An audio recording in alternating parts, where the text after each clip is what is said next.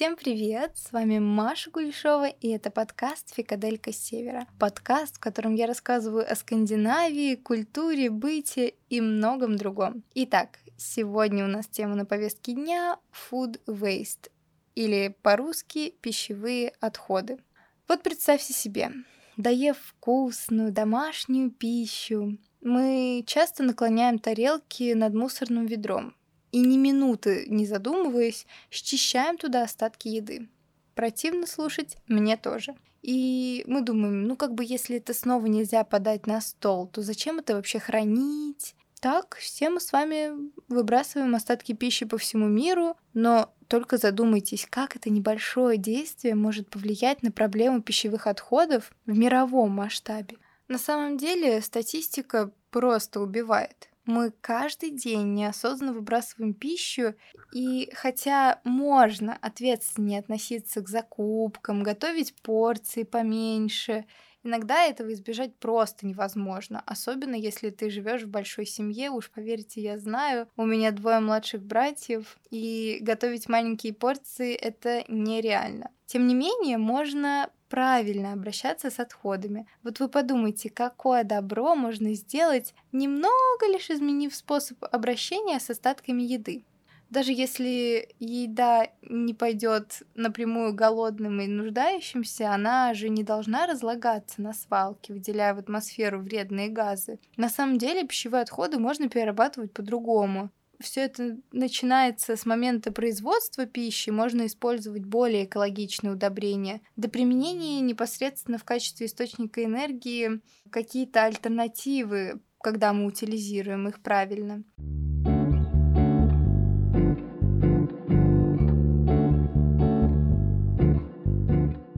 Но если советы о том, как обращаться с пищевыми отходами на уровне семьи, мы с вами уже не раз сталкивались, и я думаю, что из каждого утюга вы это слышали, то о более глобальных действиях, принимаемых на уровне государства, я бы хотела вам сегодня рассказать. Первое понятие, которое мы с вами разберем и которое будет связующим понятием во всем выпуске подкаста, это фудшеринг. Что такое фудшеринг? Фудшеринг — это практика, разработанная в Германии, когда волонтеры посещают продуктовые магазины, пекарни, рестораны и другие подобные мероприятия, чтобы собрать все еще качественные продукты питания, которые в противном случае были бы выброшены. Ну, группы, которые существуют по обмену едой, они раздают ее различными способами. Иногда проводят какие-то небольшие встречи, иногда устанавливают общественные или полуобщественные кладовые, ставят на улицах холодильники.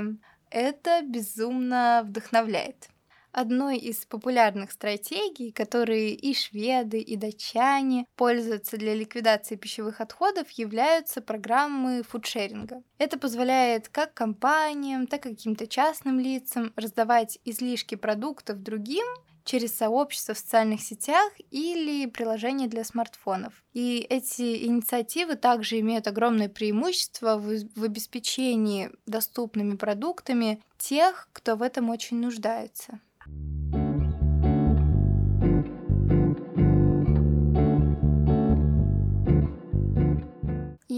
сегодня я хочу рассказать вам о проекте по совместному обмену продуктами питания Solikil, которая одна из немногих не только запустила эту практику в мире, что в целом уже редкость, но и сумела реорганизовать ее в период пандемии, потому что большинство сервисов, о которых я вам хотела рассказать, в период коронавируса просто загнулись, к моему огромному сожалению.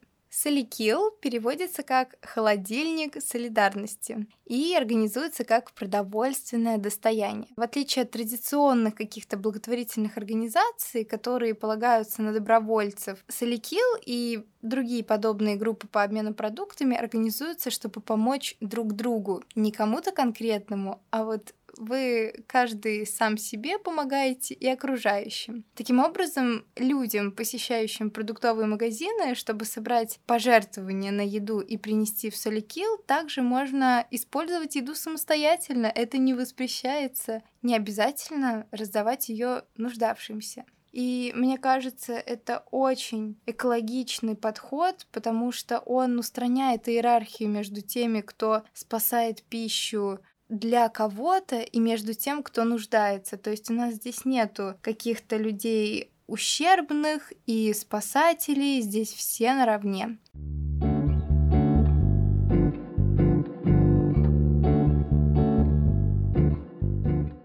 На самом деле, готовясь к этому выпуску, я все больше и больше поражалась тому, насколько есть осознанные и ответственные люди на нашей планете, и у меня есть для вас одна очаровательная история, связанная с этой группой Solikil. Однажды женщина связалась с этой компанией после того, как услышала они от какого-то своего друга, и она решила привлечь свой местный продуктовый магазин к этому делу, и с тех пор она помогает координировать доставку еды не только из продуктовых магазинов, а она подключила свои связи, и им удается спасать еду из местных пекарен и даже доставок роллов. Вау, я просто читаю и думаю, насколько там прогрессивные люди. У нас, если бы из продуктовых вывозили, было бы неплохо. Не то, что какие-то местные пекарни. Собственно, чтобы какие-то ваши предубеждения развеять, я хочу сделать акцент на том, что еда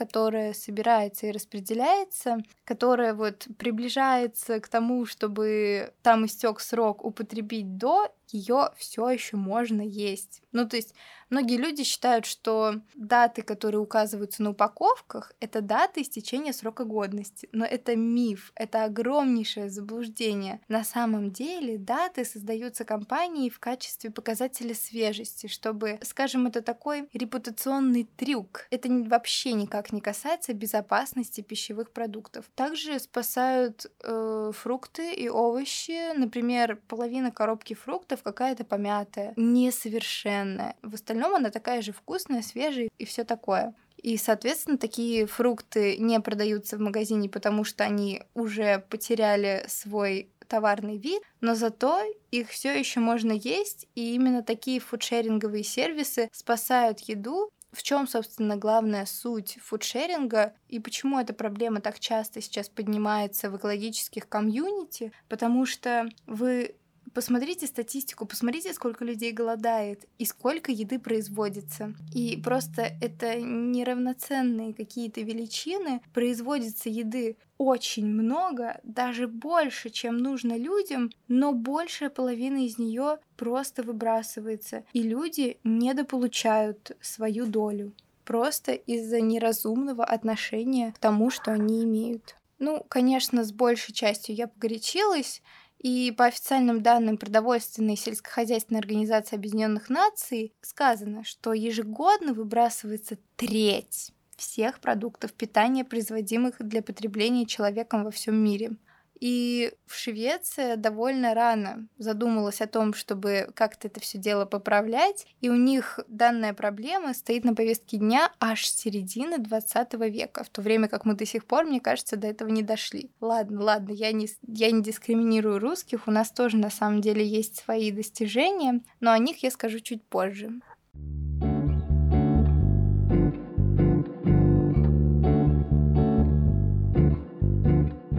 Ну, про фудшеринг мы с вами поговорили. Я думаю, здесь уже объяснять нечего. И хочу рассказать вам про второй способ сокращения пищевых отходов. Очень популярная нынче штука, особенно в США, это мелкиты наборы для еды. Получается, что это набор для приготовления пищи на каждую неделю, и вам отправляется только вот то нужное количество продуктов, которое вам нужно для изготовления блюда. В основном это исходит не из супермаркетов, а напрямую от поставщиков. Соответственно, вы сокращаете логистическую цепочку, и получается, что пищевые отходы сводятся к минимуму. Также это помогает э, экономить время и деньги. Безусловно, вы сейчас можете мне возразить и сказать, Маша, но там же все, что касается доставок, очень плохо с упаковкой, в том плане, что она не экологичная, ее очень много, это провоцирует лишний мусор. Но что касается Скандинавии, я вам могу сказать, что в Швеции и Дании разработали какие-то инновационные коробки, которые сделаны из первичных и переработанных волокон, чтобы выдержать трудности транспортировки, но при этом э, оставаясь легко складываемыми для сбора. Внутри каждой коробки для приготовления пищи пакеты с ингредиентами полностью поддаются компостированию, соответственно, они подходят для сбора органики, также пакеты со льдом для сохранения свежести фруктов и овощей тоже пригодны для вторичной переработки. А изолирующие прокладки тоже можно компостировать. Это звучит как какая-то несбыточная мечта или 2050 год, но это происходит уже вот рядом с нами, и я очень надеюсь, что подобная упаковка дойдет и до нас и станет доступна большинству населения.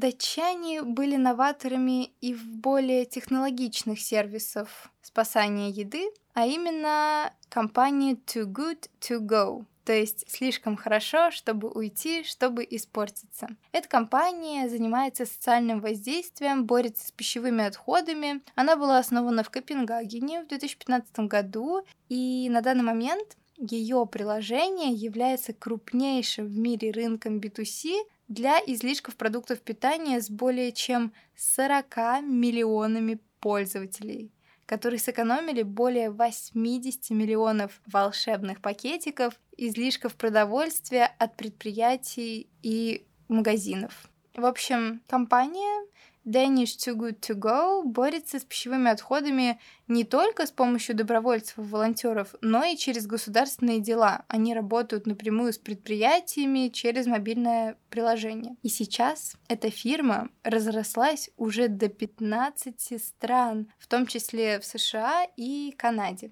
Они идут дальше, и проводят кампании с мировыми производителями продуктов питания. Они улучшают достоверность маркировки дат на продуктах. Они стараются изменить как-то законодательство о пищевых отходах. Они регулярно работают над тем, чтобы повысить осведомленность о пищевых отходах среди обычного населения. Кстати, еще они работают с Planetly, это сделано, чтобы рассчитать и компенсировать свой углеродный след то есть стать углеродно-нейтральными. А, и еще они сотрудничают с каким-то сервисом MyClimate, чтобы рассчитать количество СО2, которое они экономят с каждой своей вот такой волшебной сумкой. Что я имею в виду под волшебной сумкой? Это набор продуктов, который тебе приходит по подписке каждый месяц. Тебя ждет некий сюрприз, потому что компании никогда не знают, какие продукты у них в этом месяце не продадутся, что зайдет лучше, что хуже. Поэтому каждый раз вы получаете такой вот подарок счастья с каким-то определенным набором продуктов, которые могли бы сейчас валяться на свалке, но они с гордостью наполняют ваш холодильник. Кстати, стоят эти волшебные сумки совершенно недорого. И вот эти вот волшебные пакеты, в них наполнение превышает сумму в три раза. То есть вы получаете огромное количество продуктов за неприлично маленькое количество денег. Однако не всем людям нравится получать подобные сюрпризы. Есть люди, которые их в целом не переносят на дух. Поэтому, чтобы как-то решить эту проблему, у каждого магазина, который сотрудничает с компанией Too Good To Go, а, есть возможность добавлять в приложение все товары, которые находятся в избытке в этот день. Соответственно, вы можете сами собирать вот эту свою волшебную корзину и наполнять ее продуктами только тех, в которых вы действительно нуждаетесь. И в настоящее время на свалках сохранено более 80 миллионов волшебных мешков, что эквивалентно 202 миллионам тонн СО2. Я просто похлопаю. Это феноменально.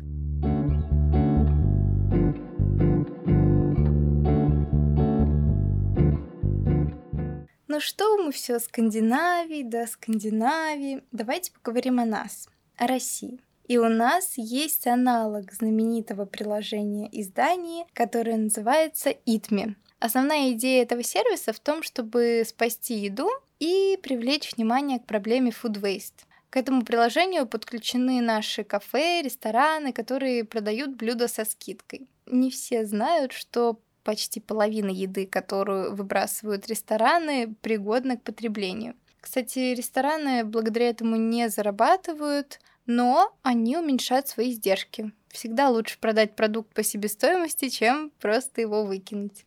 Одна из известнейших сетей пекарен «Хлеб насущный» поддерживает фудшеринг с открытия своего первого кафе с 2007 года. И сейчас все пекарни сотрудничают с благотворительными фондами разной направленности. Ежедневно волонтеры забирают нераспроданные остатки еды, хлеб, выпечку, круассаны. Но единственное, им не удается отдавать волонтерам еду, которая требует определенного температурного режима, потому что, сами понимаете, есть риск отравить людей, и при неправильном хранении или транспортировке блюда можно сделать ой, как нехорошо. Теперь поговорим о еще более приятной статистике. За два года фудшеринга они отдали две с половиной тонны хлеба, то есть по 3 килограмма хлеба ежедневно. Поначалу оставшийся хлеб забирали сотрудники. Потом, чем больше клиентов появлялось в пекарнях, тем больше увеличивались излишки еды. Поэтому понадобились волонтеры и те, кто будет получать хлеб. И у них это получилось. Они поддерживают фудшеринг, потому что они хотят помочь нуждающимся. И что еще более важно, они уважают труд тех, кто производит продукты. Важно, чтобы наша еда, которая существует на планете, реализовалась полностью.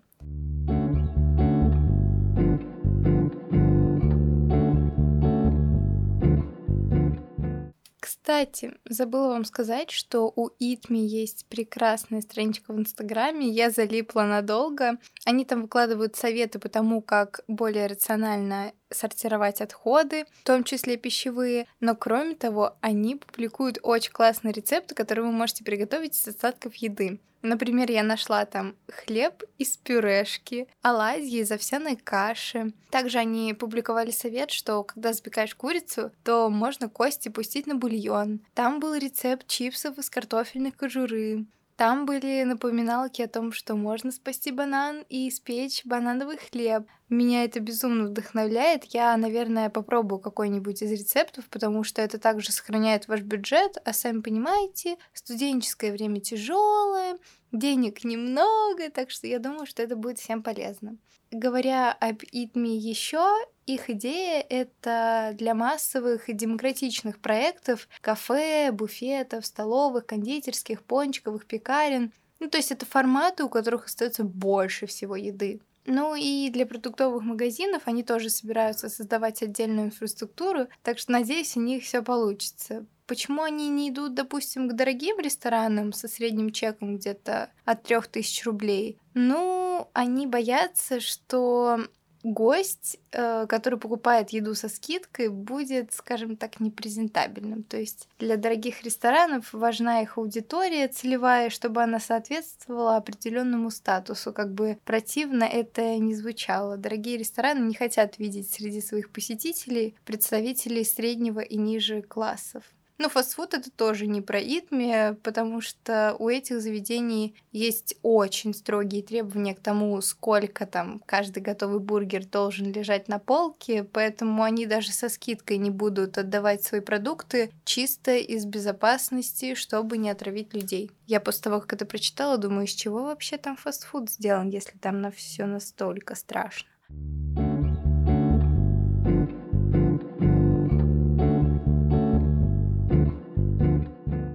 Но одно приложение это, конечно, хорошо. Но проблема настолько глобальная, что только ИТМИ с этим не справится. Поэтому я выделила еще несколько эффективных практик сокращения продовольственных потерь, а, которые были бы очень актуальны для России. Ну, начать можно с оптимизации производственной цепочки пищевой промышленности. Как бы сейчас было неприятно об этом говорить, но Ключевой отход от фермерского молочного хозяйства – это навоз. А, можно относиться к этому как к отходам, а можно как к вторичному ресурсу. И его можно использовать как прекрасное натуральное минеральное одобрение. Однако в силу сложности бюрократии в наше время пока что это невозможно реализовать. Но мне кажется, было бы очень вот целесообразно позволить фермам вывозить на поля этот навоз, чтобы он там перепревал и на следующий год служил минеральным удобрением. Также у нас очень высоко, очень остро стоит проблема забитых полок в розничных торговых сетях. Неплохо бы начать тоже, как и хлеб насущный, раздавать еду на благотворительность или использовать какие-то побочные продукты для вторичного производства. Э, как говорил представитель Вкусвилл, как бы инсайдерские данные, в большинстве сетей самый страшный грех — это если вечером по какой-то позиции будет дырка на полке. К сожалению, именно поэтому берут товар с большим запасом, больше, чем могут продать.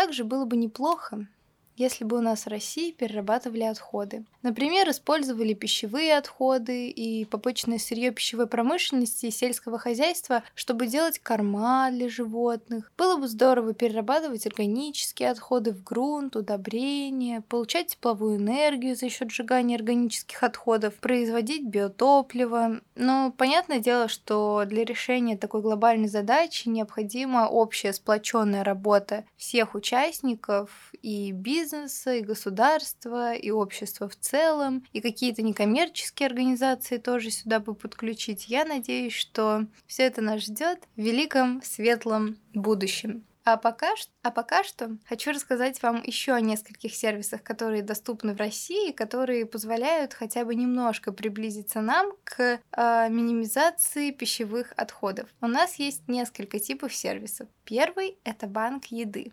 Uh, у нас есть такой фонд продовольствия «Русь», который распределяет огромный объем продуктов питания среди благотворительных организаций по всей стране. И с этим фондом сотрудничает около 20 разных компаний в 57 регионах России. Также у нас есть волонтерские проекты, например, foodsharing.ru. Он объединил активистов идей спасения продуктов питания да, вот что значит жить в общежитии рядом с МЦД. Прошу прощения, это все стандарт плюс. В общем, суть этих волонтерских проектов в том, что волонтеры забирают еду в кафе, столовых, магазинах. Они сотрудничают с сервисом фудшеринг и распределяют среди заинтересованных в этом людей. Сейчас в сообществе проекта состоит более 50 тысяч человек. Ну и, конечно же, мобильные приложения. Об одном из таких я вам только что рассказала, Itme. Они продают еду из кафе и ресторанов со скидкой около 80%. И наиболее популярные это Itme, Lastbox, Dodgy Bag и другие. Но помимо таких крупных проектов у нас есть региональные группы в социальных сетях. В основном эти группы существуют, как бы это странно ни звучало, во ВКонтакте. Я думаю, что они просто еще не успели перейти в Телеграм. Там бы было, наверное, гораздо удобнее. Суть этих групп состоит в том, что обычные пользователи делятся оставшейся едой друг с другом. Пожалуй, самая многочисленная из этих групп — это питерская «Отдам еду даром» которая объединяет более 70 тысяч пользователей. Ну, кстати, довольно большие группы я нашла, которые есть в Петрозаводске, в Архангельске тоже большая, и в Набережных Челнах.